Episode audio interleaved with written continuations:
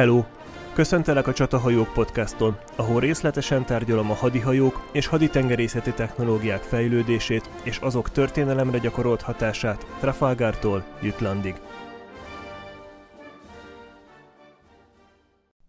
21. epizód Eldráke Aki keftelésből száll tengerre, a pokolba is csak azért megy, hogy elüsse az időt.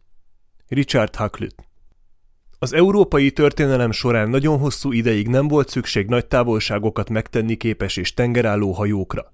Ugyan már a vikingek is kalandoztak az Atlanti óceánon, és az angol halászok is viszonylag hamar eljutottak új fullandra, de a nagy távolságú tengeri utakra és nyílt tengeri kereskedelemre nem volt igazán igény. Aztán jött egy Vasco de Gama meg egy Columbus, és hirtelen a világ hatalmasra nőtt. Az értékes amerikai kincsekre és távol-keleti fűszerekre pedig szélsebesen lecsaptak a portugálok és a spanyolok. A felfedezések kora nagyjából egybeesett a reformáció korával. A vallási konfliktusok szanaszét szaggatták Európát, és az egész kontinens folyamatosan változó politikai és egyházi szövetségek mentén repedezett szanaszét. Miközben gyakorlatilag állandósultak a háborúk a mindig változó felek között, a kavaradásból a világ első globális szuperhatalma emelkedett fel. A spanyol királyság az Amerikából dömperként hordott kincsek hátán a történelem addigi legerősebb szuperhatalmává nőtte ki magát, amit minden uralkodó irigykedve nézett. Spanyolország és Portugália az 1494-es Tordesillas-i szerződésben megállapodtak, hogy a zöldfoki szigetektől 370 leguára, nagyjából 2200 kilométerre nyugatra lévő hosszúsági körtől keletre a bolygó portugál érdekszféra, attól nyugatra pedig spanyol.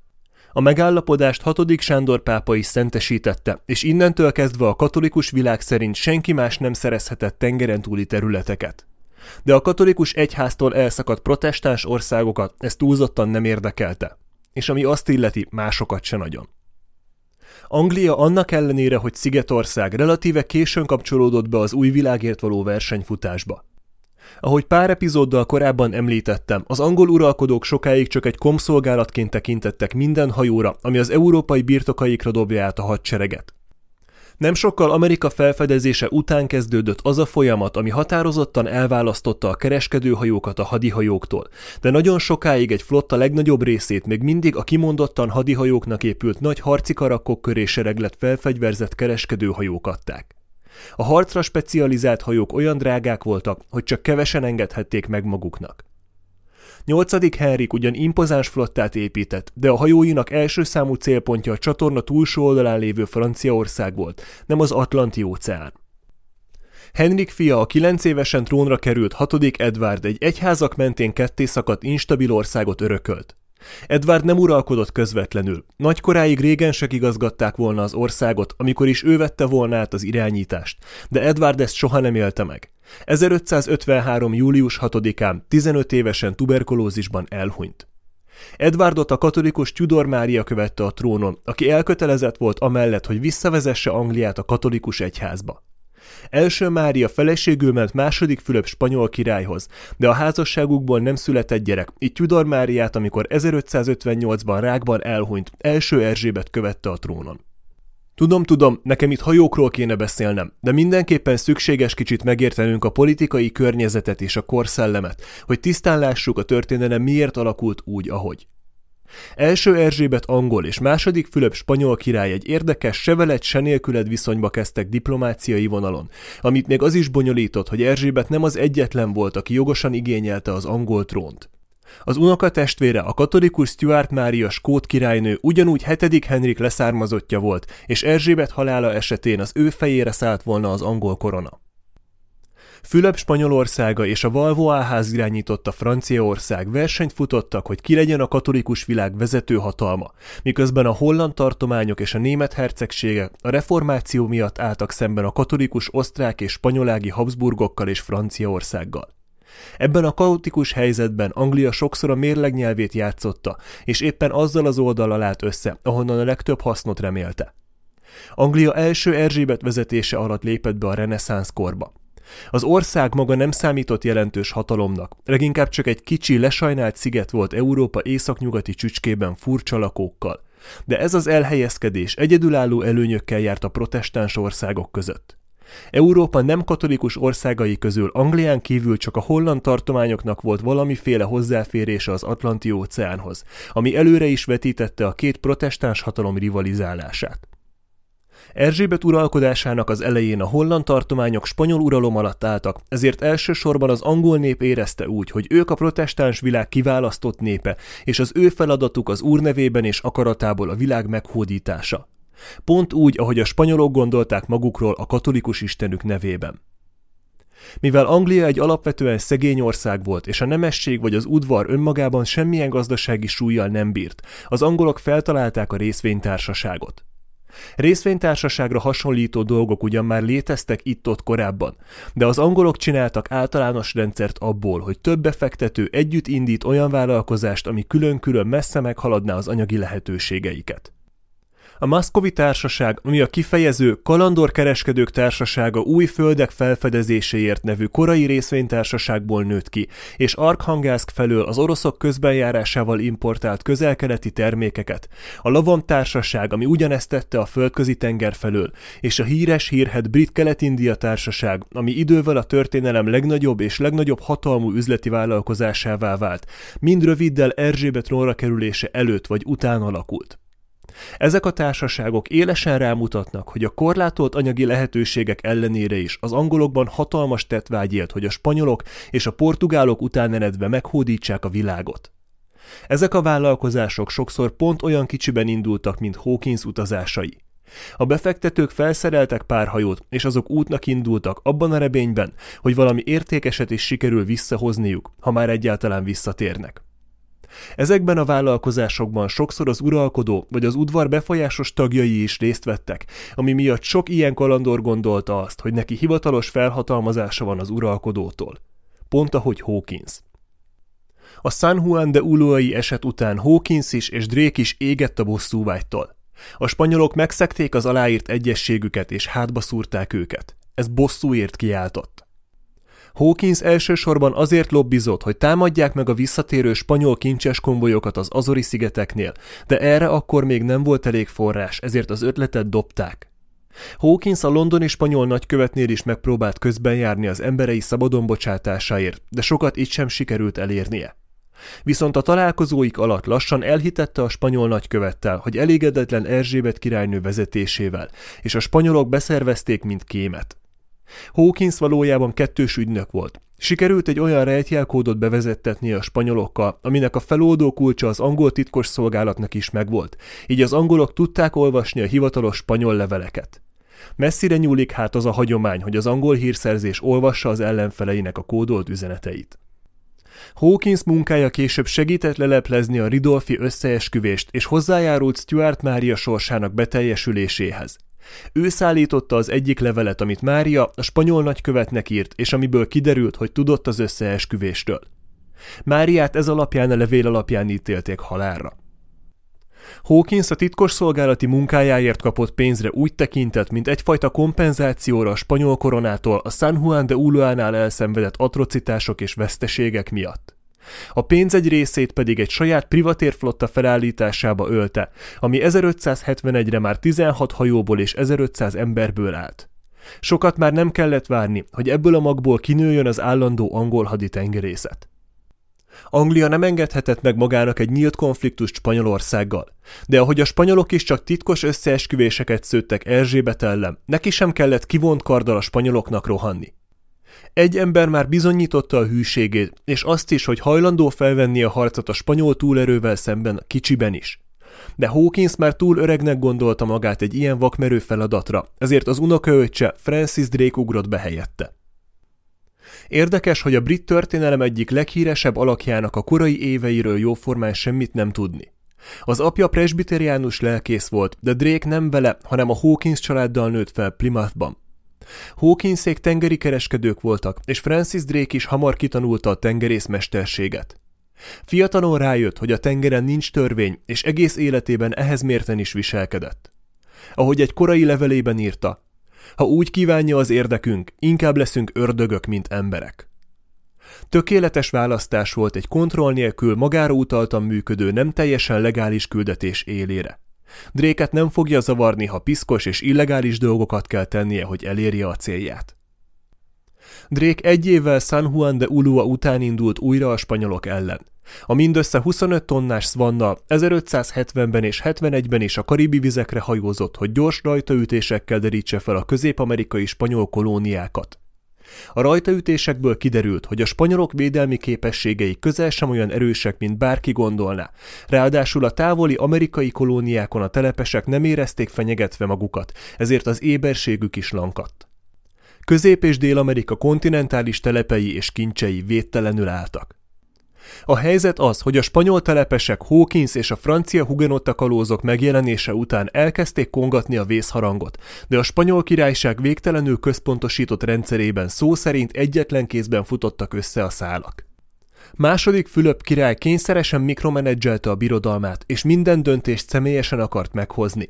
De mivel a figyelmét lekötötte az olaszországi háború a Valvoák vezette Franciaországgal, és a holland felkelés, az Amerikából érkező jelentések az El Escorial a hatalmas papírhegyeinek az aljára kerültek. Mai szemmel teljesen hihetetlen, hogy valami, ami annyira fontos volt a birodalom működéséhez, mint az amerikai ezüst, ennyire ne legyen szemmel tartva, de tény, a kincses bányák, amerikai kikötők és kincses konvojok védelme azon az emberen bukott el, akinek a legnagyobb szüksége volt rájuk.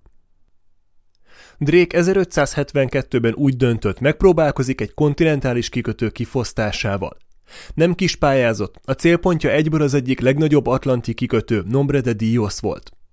Nombre de Dios és Portobello voltak a dél-amerikai kincsek gyűjtőpontjai.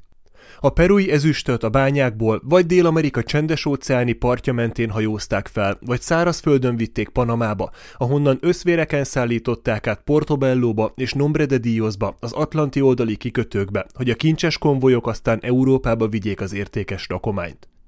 Drake akkor akart lecsapni, amikor a kincsek már megérkeztek a kikötőkbe, de a hajók még csak úton voltak értük Spanyolországból.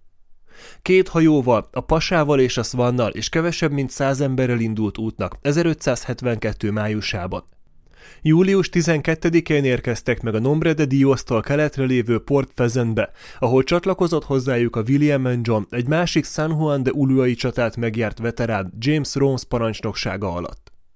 Drake és az emberei az éjszaka leple alatt csónakokkal leveztek be a kikötőbe, de egy őrszem kiszúrta őket és riasztotta a várost. Mire az angolok a parton kiugráltak a csónakjaikból, a várost félrevert harangok zaja fel. De hiába zavarták fel a spanyolokat időben, az angolok gyorsan szétkergették a tetőkről rájuk tüzelő milicistákat, és a kormányzó háza felé indultak. A házban egy 10 méter hosszú és 3 méter magas rakat ezüstrudat találtak, de megtudták azt is, hogy a nem messze lévő kincstárban még több ezüst várja a spanyolországi transportot. Drake ahelyett, hogy a kormányzó házában talált ezüstöt elkezdte volna berakodni, inkább a kincstárhoz vezette az embereit, ahol azt mondta nekik, a világ kincseinek az ajtajához hoztalak titeket. Az emberek épp elkezdték volna döngetni a kaput, amikor Drake hirtelen összeesett. A korábbi ütközetben megsérült a combján, de a sötétben senki nem vette észre a lábán végig csorgó vért, ő maga pedig nem verte nagy dobra a dolgot. Viszont a vérvesztesség miatt végül elájult, az emberei pedig tanástalanul álltak az időközben kitört vihar közepén. A spanyol milicisták közben a város különböző pontjain újra gyülekezni kezdtek, és a vezető nélkül maradt angolok pánikba estek. Drake lábát bekötözték, és a bekerítéstől tartva anélkül vonultak vissza a csónakjaikhoz, hogy akár egyetlen rúd ezüstöt is magukkal vittek volna. Mire a nap felkelt, az angolok már visszafelé eveztek a csónakjaikkal a hajóikhoz. Amikor Drake magához tért, úgy döntött, nem mennek vissza Angliába, hanem a Karib-tengeren várják ki a következő összvérkaravánt Panamából. James Rons úgy döntött, nem vállalja ezt a kockázatot, és a William and John visszatért Angliába. Drake-nek nem volt ellenére. Ő innentől privatér módba váltott. Kevés hajó kellett, de sok ember a rajtaütésekhez. A pasára vittek át mindenkit, a Svant pedig elsüllyesztették. A következő négy hónapban Közép-Amerika partjai mentén cirkáltak, és sorban fogták el a spanyol hajókat. Mire 1572. decemberére visszatértek Panama közelébe, Drake új tervet eszelt ki. Mivel Nombre de Dios valószínűleg a legutóbbi rajtaütés óta készültségben van, a kincses karavánt útközben támadják meg. Ehhez nagyon jól jött az a négy hónap, amit várakozással töltöttek. Drake nagyon jó kapcsolatot alakított ki a spanyol telepekről elszökött és a panamai dzsungelben élő rabszolgákkal. Ezek a Kimarunnak hívott emberek lettek a helyismerettel bíró felderítői a panamai őserdőben. Ahogy az angolokból és kimarunokból álló csapat egyre mélyebbre hatolt a dzsungelben, megfelelő helyet keresve a rajtaütéshez, a kimerunok egyszer csak egy fára kezdtek el mutogatni egy domtetőn. A fa koronájában egy les volt kialakítva. Drake felmászott, és nyugatra nézve meglátta a csendes óceán kékjét. Ő volt az első angol, aki megpillantotta a déltengert, és azt mondta az utána mászó John Oxenhamnek, ha jóságos Isten elég hosszú életet ad neki, egyszer egy angol hajóval fogja szelni azt a tengert. Oxenham pedig azzal felelt, ha csak Drake maga nem rúgja ki a csapatából, ő vele tart majd. A csapat egészen Panama városig ment a dzsungelben, addig a városig, amit majd száz évvel később Henry Morgan privatér hadserege éget majd porig. Ekkor viszont még az amerikai csendes-óceáni part mentén vizen szállított ezüst legfontosabb gyűjtőpontja volt. Drake csapata összesen 18 angolból és 30 kimarumból állt. A város elleni támadás teljesen ki volt zárva egy ekkora erővel, viszont azt megtudták, hogy egy karaván aznap este indul majd. A csapat egy alkalmas helyen elhelyezkedett az út két oldalán, Drake pedig utasította az embereit, hogy a fehér aláöltözetüket vegyék fel kívülre, hogy a sötétben felismerjék egymást. A tökéletes rajtaütést viszont az egyik angol sikeresen elszúrta, amikor idegességében túl hamar nyitott tüzet.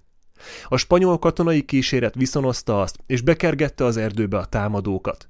Mire Drake és emberei lerázták a spanyol katonákat, a konvojnak hűlt helye volt. Drake szélsebesen visszatért a panamai földszoros másik oldalára a hajóihoz, hogy új támadást tervezzen Nombre de Diosnál. Erre a rajtaütésre csatlakozott hozzájuk egy hajónyi francia privatér és még jó néhány kimarun is. A rajtaütést olyan közel tervezték a városhoz, hogy az emberek hallották a Nombre de Diosból jövő munka zaját. Ezúttal minden a terv szerint ment, és amikor legyűrték a karaván kíséretét, ott álltak 200 összférrel, amikre egyenként 150 kg ezüst volt rakodva. Ez sokkal több volt, mint amit magukkal tudtak vinni, ezért felpakoltak, amennyit elbírtak, a maradékot elásták az erdőben, aztán búcsút intettek francia bajtársaiknak, és eltűntek az erdőben, mielőtt a spanyol őrség Nombre de Diosból a helyszínre ért volna. De Drake még nem volt túl mindenen. Amikor visszatért a Francesca folyó torkolatához, ahol a hajóját hagyta, csak három a parttól távolabb cirkáló spanyol hajót látott. Két nap alatt fatörzsekből összetákoltak egy tutajt, amire egy üres kenyérzsák vitorlát akasztottak. Ezzel a teknővel Drake megtalálta az egyik közeli sziget mögött rejtőző pasát. A fedélzeten izgatottan kérdezték, hogy ment a rajtaütés. Drake szomorú hangon kezdte. Hát... Aztán előhúzott egy hatalmas aranyrudat, és azt kiáltotta. Megcsináltuk! De Drake még mindig nem végzett. Két nap múlva partra tett egy csapatot, hogy ássák ki az elrejtett kincset. Az emberek már csak egy tucat ezüstrudat találtak abból, ami hátra maradt. A többit a spanyolok már kiásták. A pasa végül 1573. augusztus 9-én vetett horgonyt Plymouthnál. A rajtaütés bizonyította, hogy a félelmetes spanyol birodalom aranyjal és ezüsttel kitömött amerikai kolóniái jóformán védtelenek. Egy magányos hajó és egy maréknyi ember egyetlen rajtaütéssel az angol korona éves bevételeinek 20%-ával felérő kincset rabolt össze, még úgy is, hogy az ezüst egy részét hátra kellett hagyniuk. Azt az ajtót, aminek a résébe Hawkins betette a lábát, Drake tokostúr rúgta be, és többé már semmi nem volt, ami Erzsébet királynő tengeri kutyáit megállíthatta volna. Drake másodtisztje és famászó pajtása John Oxenham volt az első, aki visszatért Spanyol-Amerikába, és teljesítette Drake álmát. Oxenham 1575-ben tért vissza Panamába, átkelt a földszoroson és a csendes óceáni oldalon egy 45 láb hosszú pineszt épített, amivel hetekig rabolta a Panama körüli vizeket. Így ő lett az első angol, aki a csendes óceán vizén vitorlázott. Oxenham nem bizonyult olyan tehetséges vezetőnek, mint Drake, és a kimarunokkal sem sikerült tartósan jó kapcsolatban maradnia. 1578-ban a spanyolok elfogták a csapatát.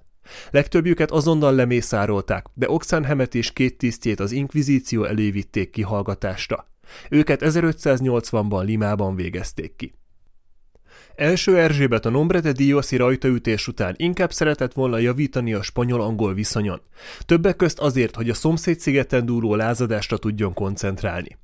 Ezért amíg Oxenham Panamában kalandozott, Drake Essex őrlének segített leverni a lázongó íreket és kód támogatóikat.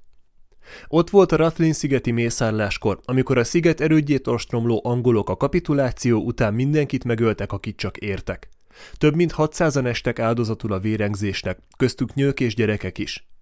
Hogy Dréknek mekkora szerepe volt a kegyetlenkedésben, nem tudjuk. De hiába maradt le arról, hogy első angolként hajózzon a csendes óceánon. Sokáig már nem kellett várnia, hogy elindulhasson az útra, ami egyszerre írta be a nevét a történelemkönyvekbe és a földrajzi atlaszokba. 1577-re ismét fordult a kocka a politikai szintéren, és Erzsébet újra második Fülöp ellen fordult.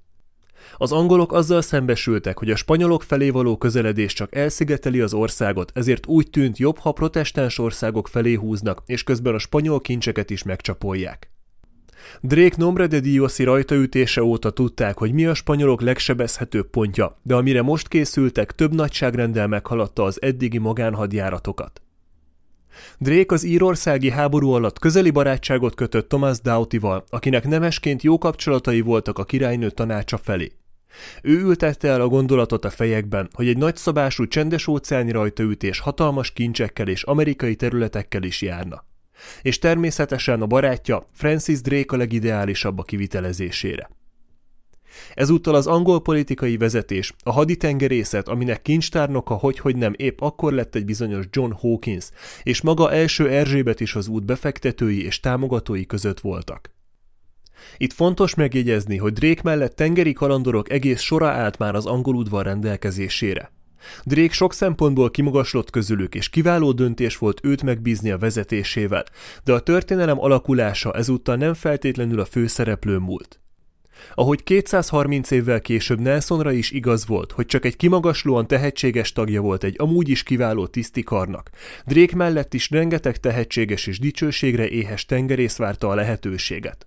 Az olyan emberek, mint Humphrey Gilbert, Martin Frobisher vagy Walter Raleigh nagyon fontos szerepet játszottak a későbbi világbirodalom alapjainak megteremtésében, mindenek előtt Észak-Amerika kolonizálásával.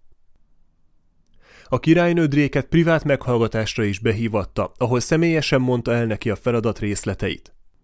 Drake egy hathajós rajjal át kellett keljen az Atlanti óceánon, délről a Magellán szoroson át meg kellett kerülje Amerikát, és a kontinens partja mentén észak felé hajózva különleges nyersanyagokat kellett zsákmányolnia, és új, más keresztény uralkodók által maguknak nem követelt földeket kellett az angol korona számára felfedeznie. A küldetését 13 hónapra tervezték, és végül ugyanazon az úton a Magellán szoroson át kellett visszatérjen. Ugyan a megbízást közvetlenül Erzsébettől kapta, de az udvar vigyázott, hogy a dolognak semmilyen írásos nyoma ne maradjon. Az expedíció zászlós hajója a Drake által épített és a királynő által elnevezett 150 tonnás Pelikán Galeon volt. A rajhoz tartozott még a Benedikt Pinász, az apró hatágyus Gold, a Swan ellátóhajó és két királyi hajó, a Swallow és az Elizabeth. A Pelikán már az új típusú angol tervezésű hadihajókhoz tartozott, azokhoz, amiket egy évtizeddel később az armada elleni harc tesz majd híressé. John Hawkins volt az, aki a saját útjain túlságosan is borulékonynak és nehezen kezelhetőnek találta a magas elő- és tadbástyákkal épülő karakkokat, mint a San Juan de Uluánál hátrahagyott Jesus of Lübeck. Ezért egy új hajótípus terveztetett. Ezekről az új Galeonnak nevezett hajókról majdnem teljesen eltüntették az előbástyát, és jelentősen csökkentették a tadbástya méretét is.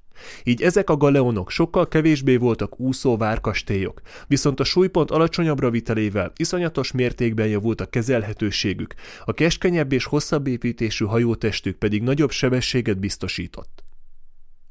Drake küldetése annyira titkos volt, hogy egy legbelső körön kívül senki nem tudott a valódi célpontról – ha kitudódik, hogy az angolok a csendes óceánra készülnek, a spanyolok felkészülnek rájuk, és egy a bolygó másik oldalán kalandozó raj semmilyen segítségre nem számíthatott.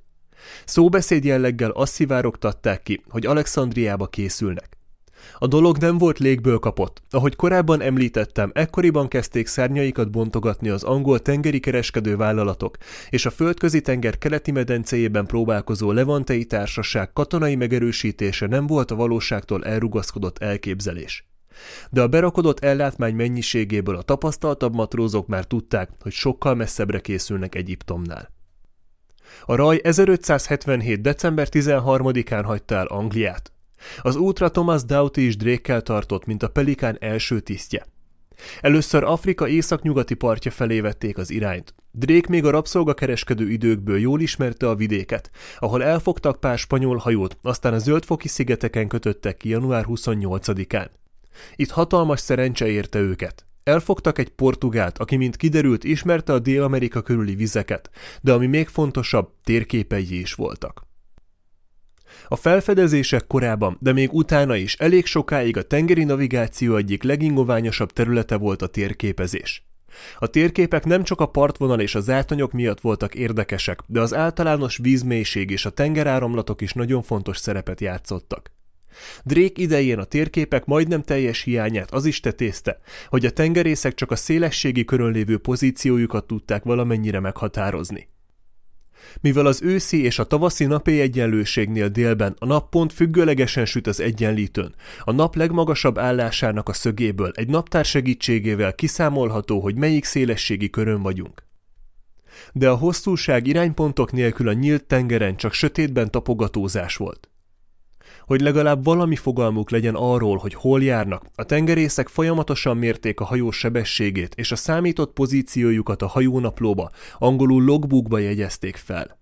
A logbook mint név onnan jön, hogy a sebesség méréséhez egy shiplog vagy chiplog nevű háromszög alakú fadarabot használtak. A log amúgy tükörfordításban fatuskót jelent. Ehhez a fához egy hosszú kötél volt erősítve, amin 47 láb 3 incsenként egy csomó volt kötve. A tengerész egy 30 másodperces homokórán mérte az időt, és számolta a csomókat. Így az egy csomó 47 láb 3 inch per 30 másodpercnek felel meg. Ez emberi mértékegységgel 1,85 km per óra. És innen jön az is, hogy egy tengeri mérföld az 1,85 km. Ezt a számítás alapú navigációt Dead Reckoningnak hívják angolul, ami nagyjából annyit jelent, hogy vak meghatározás. Ezt a fajta navigációt nagyban segítette a tengeri útvonalak ismerete. Például az Atlanti átkeléskor a Zöldfoki szigetek azért volt kedvent kiinduló pont, mert onnan csak egyenesen nyugatra kellett hajózni, és biztonságosan lehetett a karibi Martinik szigetére jutni. Az ilyen biztonságos és egyenes kelet-nyugati összekötő utak alapvető fontosságú elemei voltak a tengeri navigációnak, de az európai hajósok Drake idején még csak nagyon keveset ismertek ezek közül. A Dead Reckoning, mint navigációs módszer egészen a 18. század közepéig fennmaradt. Az, hogy hogyan határozzák meg, melyik hosszúsági körön vannak, egyértelműnek tűnt. Tudni kell az időbeli eltérést egy ismert pont és a saját helyzetünk között. Ha tudod, hogy a Föld egy adott pontján mikor van dél, ahhoz képest a nap legmagasabb állása annyival lesz eltérő nálad, ahány hosszúsági fokkal arrébb vagy. A valódi problémát az idő pontos mérése jelentette. Az ingaórák a hajók himbálózása miatt nem jöhettek szóba, más rugós óraszerkezetek pedig a hőmérséklet változására voltak érzékenyek. Az első valódi megoldás Tobias Meyer, egy német matematikus a hold mozgását leíró táblázata volt. Aprólékos munkával Meyer feljegyezte a hold és más égitestek látszólagos távolságát egész évben. Ha egy ponton tudjuk, hogy ezek a távolságok mikor voltak mérhetőek a hold és más csillagok között, akkor ez alapján ki lehet számolni az időbeli eltérést köztünk és az adott pont között. Az adott pont a britek számára természetesen a Greenwichi Obszervatórium volt. A tengerészek magukkal vitték a táblázatokat, amikben részletesen le volt írva, hogy egy-egy égitest és a hold az év melyik napján hány óra hány perckor milyen szögben álltak egymáshoz Greenwichből nézve. A navigátorok ezután egyszerűen megmérték ezt a távolságot kint a nyílt vizen. Leolvasták a homokórájukról a pontos időt, aztán kinézték a táblázatból, hogy a Greenwichi Obszervatóriumban hány óra hány perckor látták ugyanezt. A két időpont eltérése pedig arányba volt a hosszúsági szög eltéréssel. A módszer legnagyobb hátránya az volt, hogy majdnem teljesen tiszta ébolt kellett az éjszakai mérések elvégzéséhez. Ezt a problémát John Harrison, egy észak-angliai órás sokadik nekifutásra megalkotott H4 nevű tengerészeti kronométere küszöbölte ki, ami hőmérséklettől és a hajó mozgásától függetlenül is pontos időt mutatott. A hold táblázatok a kronométerek megjelenése után is sokáig használatban maradtak, egyszerűen azért, mert lényegesen olcsóbbak voltak. Drake számára ezek a navigációs eszközök még nem álltak rendelkezésre, ezért is volt elképesztően értékes Nuno de Silva és a térképei. Drake mindent megtett, hogy a portugál jól érezze magát a hajóján, és idővel szoros barátság is kialakult köztük. Drake kinevezte az addigi első tisztjét Thomas Doughtit az egyik elfogott spanyol hajó parancsnokának, és elindultak Dél-Amerika felé az Atlanti óceánon át. És ekkor kezdődtek a bajok. Doughty megvádolta a szintén velük hajózó Tom Drake-et, Francis Drake öccsét, hogy lopott a rábízott hajó rakományából. Drake az öccsének hit, és Doughty-t visszavette a Pelikánra. Valószínűleg ez a fiaskó volt a gyújtópont, és innentől már csak lefelé volt a két barát számára. Itt most tartanék egy kis kitekintőt. Amiről szó lesz már az egyik élőadásban is meg lett említve, és poszt is volt róla Facebookon, de szeretném, ha itt a podcast adásaiban is elhangozna. A hajózásban és itt a civil hajózást is értem. A ma ismert fegyelem nem egy magától értetődő dolog. Nagyon sokáig a hajók személyzetei közösségként hoztak döntéseket. De ahogy az egyre nagyobb hajók kezeléséhez és az egyre nagyobb távolságú utazásokhoz egyre több és több ember kellett, és ahogy a tengerészeti rajok egyre nagyobbak lettek, az irányítás kérdésének a tisztázása elég sürgetővé vált. Itt most nyitnék egy újabb zárójelet a zárójelbe. Azokat a tiszteket, akik jogosultak több hajóból álló rajokat vezetni, zászlós tiszteknek, flag officernek hívják. Az ő hajóik pedig a zászlós hajók. A vitorla korában zászlós hajók jellemzően csak kettő vagy több ütegfedélzetes hajók lehettek. Ezeken a hajókon volt csak elég hely egy külön flag officer számára kialakított kabin számára. A felső ütegfedélzet fölött a tatrészen az úgynevezett pubdecken volt a kapitány kabinja, alatta pedig a hajó tisztjeié. A kettő közé kellett beférni a flag officer kabinjának, ami csak akkor adta ki, ha volt egy második ütegfedélzet is. Ebből a leírásból az is kiderül, hogy a flag officer közvetlenül nem irányított hajót, az zászlós hajót a zászlós kapitány flag captain irányította. Szükség esetén természetesen egy kisebb hajó is lehetett zászlós hajó, mint például a Eurylus fregatta Trafalgári csata után, amikor a csatában elesett Nelsontól a parancsnokságot átvevő Collingwood azért kényszerült erre, mert a Eurylus fregat révén kimaradt a tűzharcból, és az árbócai épek maradtak, így könnyebben lehetett a fedélzetéről zászlójeleket adni a flotta többi egységének. Az egyes hajók irányítása relatíve hamar tisztázódott. A kapitány parancsnokol, a legénység engedelmeskedik. Sokszor a kapitány volt az egyetlen a hajókon, aki értett a tengeri navigációhoz, így itt sok kérdés nem is maradt. Ő tudja, hogyan kell A-ból B-be eljutni, ő a főnök. De a rajok irányítása már egyáltalán nem volt ilyen könnyű menet. A több hajóból álló rajok kapitányai egy szinten voltak, de a különféle társadalmi hátterük és tudásuk miatt így is egy sokszor ki nem mondott rangsor volt köztük. A 15-16. század nyíltengeri hajózásban résztvevő népei különféle megoldásokat találtak ki a dologra. A spanyol rajokat egy nemesi származású parancsnok vezette, aki nem feltétlen értett a hajózáshoz. Egyszerűen ő képviselte a koronát a rajban, ezért az ő szava szent volt.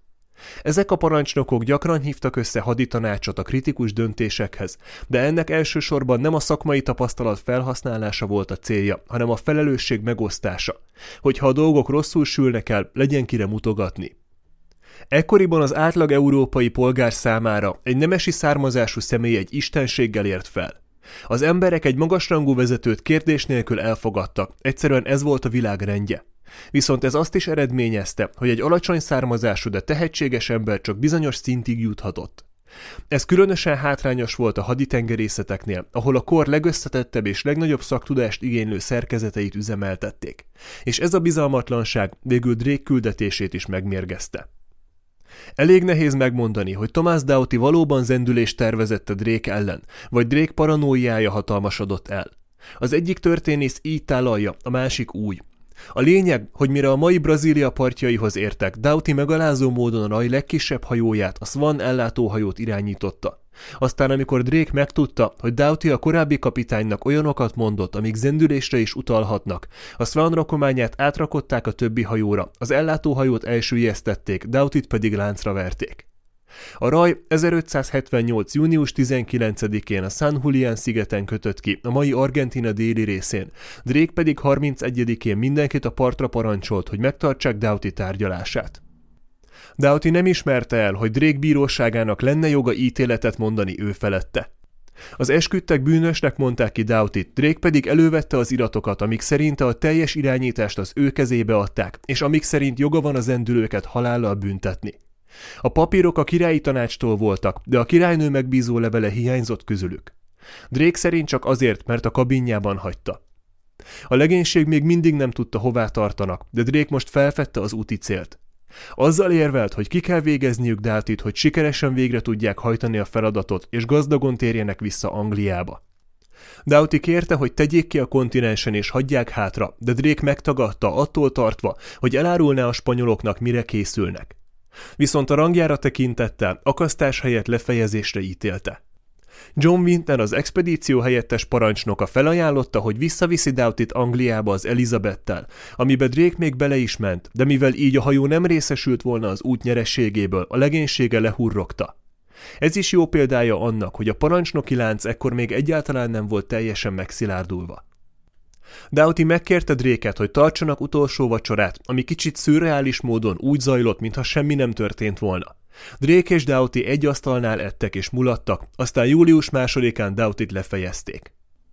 Drake mielőtt tovább indult volna a hajóját átnevezte Pelikánról Golden Hindra, ami annyit jelent, hogy aranyszarvas. Egyes történészek szerint azért, mert Erzsébet kancelláriának ez volt a címerállata, és ezzel a gesztussal akarta tompítani a Thomas Doughty kivégzése miatt várható botrányt. Ezt a gesztust nem szabad lebecsülni. Egy utazás alatt átnevezni hajót balszerencsésnek számított, és egy olyan úton, ahol addig ismeretlen vizekre indultak, különösen baljós lehetett. De Doughty vére még ott folyt a sziget homokján, és senki nem mert Drake-kel szembeszegülni. Dréknek pedig nagy szüksége volt a fegyelemre, mert az út legnehezebb szakasza állt előttük, a Magellán szoros.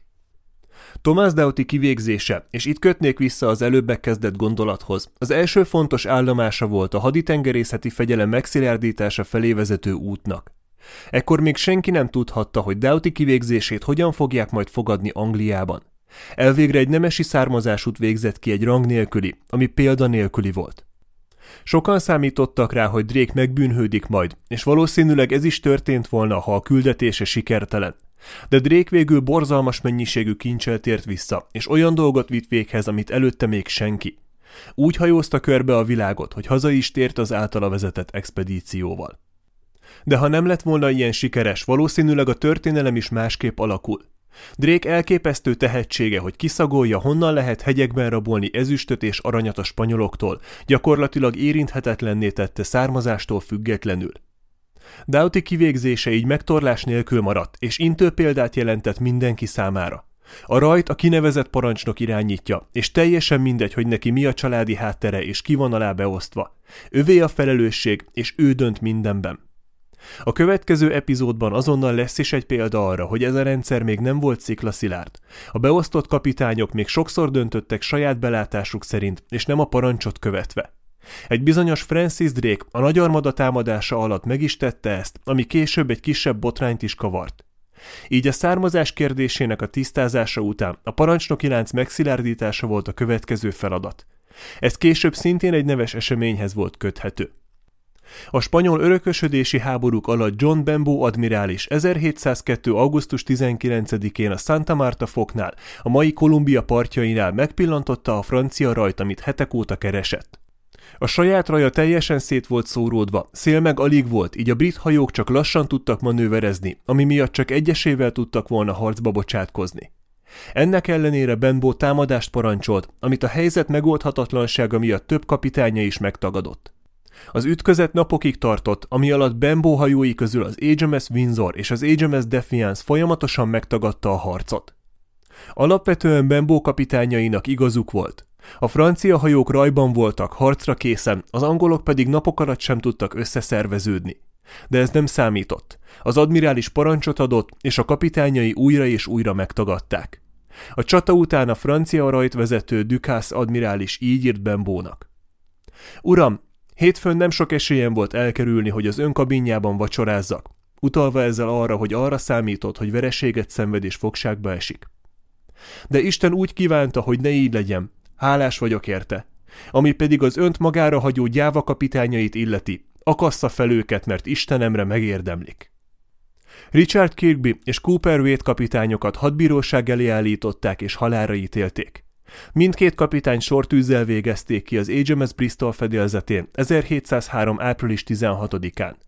Benbow ezt már nem élte meg. 1702. november 2-án belehalt a csatában szerzett sebesüléseibe. Az eset intő példa volt minden beosztott számára. A parancs nem teljesítése, akár mekkora marhaság is az, zendüléssel egyenértékű. A harmadik esemény, amit ebben a vonatkozásban megszokás említeni, az John Bing admirális 1757-es kivégzése. Binget azzal bízták meg az amerikai függetlenségi háború alatt, hogy a lerobbant mediterrán flottával mentse fel a Menorca szigetén szorongatott helyőrséget. Bing ugyan megtámadta a francia flottát a sziget mellett, de egy rövid tűzharc után visszavonult, a sziget helyőrsége pedig nem sokkal később elesett. Bing esetéből példát statuáltak, ami rámutatott, hogy a parancs megtagadása egy admirális számára is zendüléssel ért fel. És akkor most vissza Drake expedíciójához. Az amerikai kontinens déli csücske, konkrétan a világ legviharosabb vidéke, a Magellán-szoros pedig egy tengeri labirintus, meg annyi hosszú, be nem látható fjordszerű öböllel, amikről csak akkor derül ki, hogy nem vezetnek sehova, amikor már behajóztak a végéig. Ráadásul a magas hegyek és a dombhátak között a szél is teljesen turbulensen fúj, sokszor felerősödve a hegyoldalak által létrehozott szélcsatornákban. Drake itt vette legnagyobb hasznát Da Silvának és térképeinek. Két héttel azután, hogy befutottak a szorosba, a raj csendes óceánon volt. De mielőtt fellélegezhettek volna, hatalmas vihar csapott le rájuk erős északnyugati széllel. A raj teljesen szétszóródott, és a Golden Hindon és az Elizabethen kívül senkiről nem hallottak többé. Winter visszajutott a Magellán-szorosba, ahol védett helyen lehorgonyzott, és három hétig várt Drake-re. De se hajót, se parti füstjeleket nem láttak, ezért Winter elindult visszafelé a szorosban, hogy hazatérjen Angliába. Drake a viharban megpróbált északnyugat felé araszolni, mert a térképei szerint ott egy védett öböl kellett volna legyen, de csak egyre kijebb került a nyílt óceánra. A szél messze délkelet felé sodorta, és így akaratlanul is megtette az expedíció első és egyik legfontosabb felfedezését. A Magellán szorostól délre nem a bolygót egyensúlyban tartó nagy ismeretlen déli kontinens, a Terra Australis Incognito volt, hanem egy szigetcsoport, amit ma Tierra del Fuego néven ismerünk. Attól délre pedig nyílt víz egészen az Atlanti óceánig, így a világ tengerei Amerikától délre összeérnek. Nem Drake volt az első, aki ezt felismerte. Egy spanyol felfedező Francisco de José 1525-ben egy hasonló vihar ugyanerre sodorta, és ő is azt látta, amit Drake. De az információk lassú áramlása miatt erről kevesen tudtak, Angliában meg valószínűleg senki. Így Drake arathatta le a babérokat, és az Antarktisz Dél-Amerikától elválasztó víztömeget ma Drake átjáróként ismeri a világ. A Golden Hind a vihar elültével tovább indult a csendes óceánon észak-nyugat felé. Ugyan a rajhajói elvesztek vagy visszafordultak, de Drake így is a legütőképesebb hajót birtokolta a csendes óceánon. Dél-Amerika kincsei csak őrá vártak. A Golden Hind és legénysége az amerikai kontinens nyugati partja mentén észak felé hajózott, és minden spanyol telepen rajta ütöttek, amit megláttak. A spanyolokat teljesen váratlanul érte az angolok feltűnése, így Drake és emberei folyamatosan számíthattak a meglepetés erejére. Volt, hogy alvó őrök mellől lopták el az ezüstöt, és volt, hogy egy spanyol hajó borral várta őket abban a biztos tudatban, hogy a csendes óceánon csak spanyol hajók járnak. A leginkább hihetetlen az egész expedícióban az volt, hogy a rajtaütések során egyetlen spanyolt sem öltek meg. Ugyan néha megkínoztak egyeseket, hogy megtudják, amit akarnak, de egyetlen spanyol életét sem oltották ki. Ez volt az az időszak, amikor a spanyol telepesek megtanulták félni a semmiből előtűnő és látszólag megállíthatatlan rablót, akit csak úgy hívtak, El Drake, a sárkány. 1579. februárjára híre ment a kontinensen a fosztogató angoloknak, és a telepek őrei egyre éberebbek voltak, ezért Drake áttért a spanyol hajók kikötőbeli lerablására. Elvégre a Golden High-nál erősebb hajó nem szelte a habokat a Magellán szorostól nyugatra, parti ütek pedig egy darab sem volt Amerika partjain. Egy ilyen rajtaütés során tudták meg, hogy egy kincsekkel megrakott hajó 12 nappal előttük jár a Peru északnyugati partján lévő Paita kikötője felé tartva. Drake azonnal utána vetette magát, és 1579. március 1-én meg is pillantották a hajót, a Nuestra Señora de la concepción amit mindenki csak úgy ismert, Cacafuego, szartűz, bármit is jelentsen ez. A lényegesen nagyobb Golden Hind a spanyol mellé zárkózott, és egy figyelmeztető sortűzzel levitte a Cacafuego keresztárbócát. Ennyi elég is volt, a spanyol hajó kapitánya kapitulált. A Cacafuego valóban plafonig volt rakva kincsekkel, de ami legalább ilyen fontos volt, a csendes óceán hajózási útvonalait mutató térképek is voltak a fedélzeten. A Cacafuego elfogása után egy pár hónapig még folytatták a parti telepek és hajók fosztogatását, de Drake már lassan a hazaútra készült. Az eredeti megbizatása 13 hónapra szólt, de ők már majdnem két éve úton voltak. Drake úgy gondolta, a spanyolok biztosan keresik már, és a spanyol hajók is a Magellán szoroson át igyekeznek a csendes óceánra, ezért arra visszafelé túl kockázatos volna. Így két lehetősége maradt.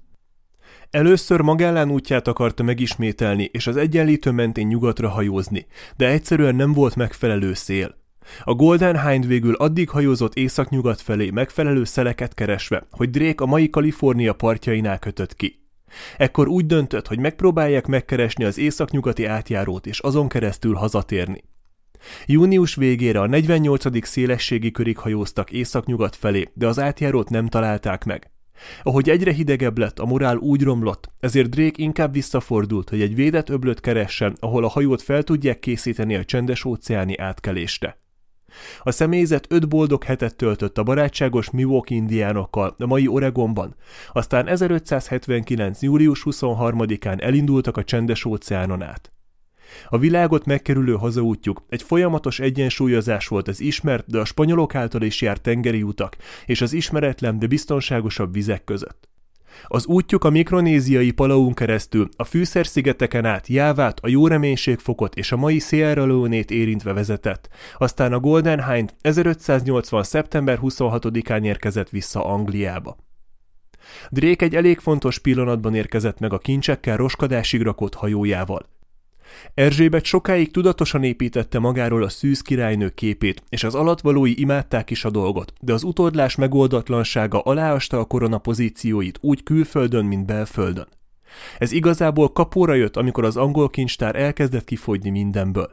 Erzsébet az egyetlen dolgot próbálta pénzé tenni, amilyen volt, a saját kezét. A francia Alesson herceg a Valois házból ideális jelölt volt anyagi szempontból, de a gerincferdüléssel élő és a fekete himlő keléseinek a nyomát az arcán viselő, Erzsébettől vagy húsz évvel fiatalabb Alesson nem volt a legvonzóbb férjelölt. Ha Drake pár hónappal később érkezik, már lehet, hogy késő lett volna, de így a Golden Hind és rakománya Erzsébet koronáját mentette meg. A kor elvárásainak megfelelően Erzsébetnek minimum háttérbe kellett volna vonulnia, ha megházasodik, de a királyi feleségek egyszerű lecserélhetősége pont Erzsébet apja, 8. Henrik óta volt mindenki számára elég egyértelmű. Pontosan sosem derült ki, hogy a Golden Hind mekkora rakományjal tért vissza. Erzsébet és az angol udvar kategorikusan tagadta, hogy Drake bármit is hozott volna. Elvégre a rakomány rabolt kincsekből állt. Ennek a papíron nem létező rakománynak a fele egyenesen Erzsébet zsebébe vándorolt, és azonnal megoldotta a kényszerű házasság kérdését.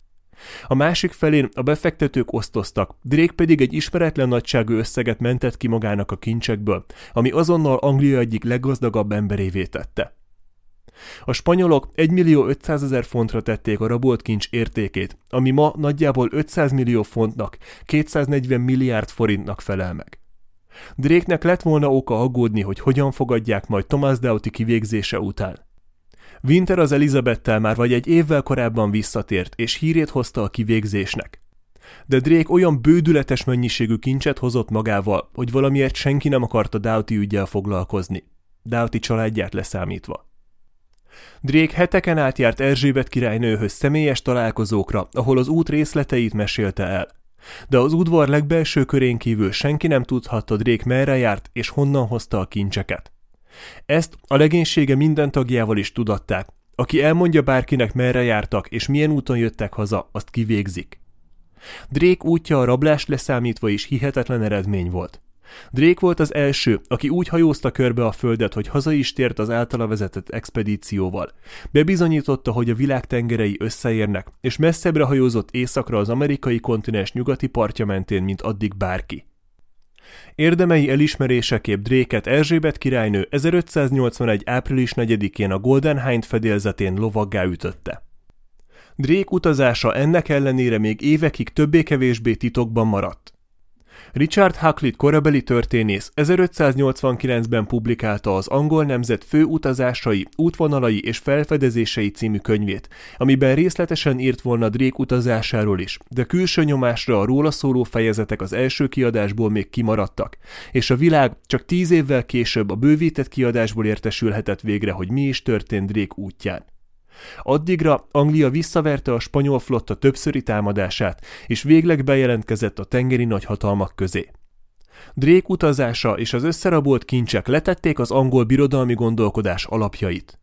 Maga az utazás sok ezer angol tengerész képzeletét ragadta meg, akik maguk is ki akarták venni a részüket a kincsek utáni hajszából, az arany pedig Erzsébetnek és Angliának megadta a függetlenséget, hogy a saját útját járhassa. A spanyolok nem voltak hülyék. Hiába tagadta az angol királynő, hogy Drake üres kézzel tért vissza. Pontosan tudták, hogy a Golden Hind roskadásig volt az ő aranyukkal. A két ország viszonyában ez volt a végső töréspont. Innen már nem volt visszaút. Második Fülöp egyre durvább módszerekkel próbálta eltávolítani Anglia protestáns uralkodóját, előbb csak merényletekkel, aztán nyílt katonai támadással. Anglia pedig ebben a háborúban nem csak a nagyhatalmi álmaiért harcolt, hanem a túlélésért is. Szerencséjükre Erzsébet tengeri kutyái készen álltak a harcra. Mielőtt elbúcsúznék mára, szeretnék ismét közönség találkozóra invitálni mindenkit, aki szívesen beszélget a történelem nagy dolgairól egy sörrel a kézben.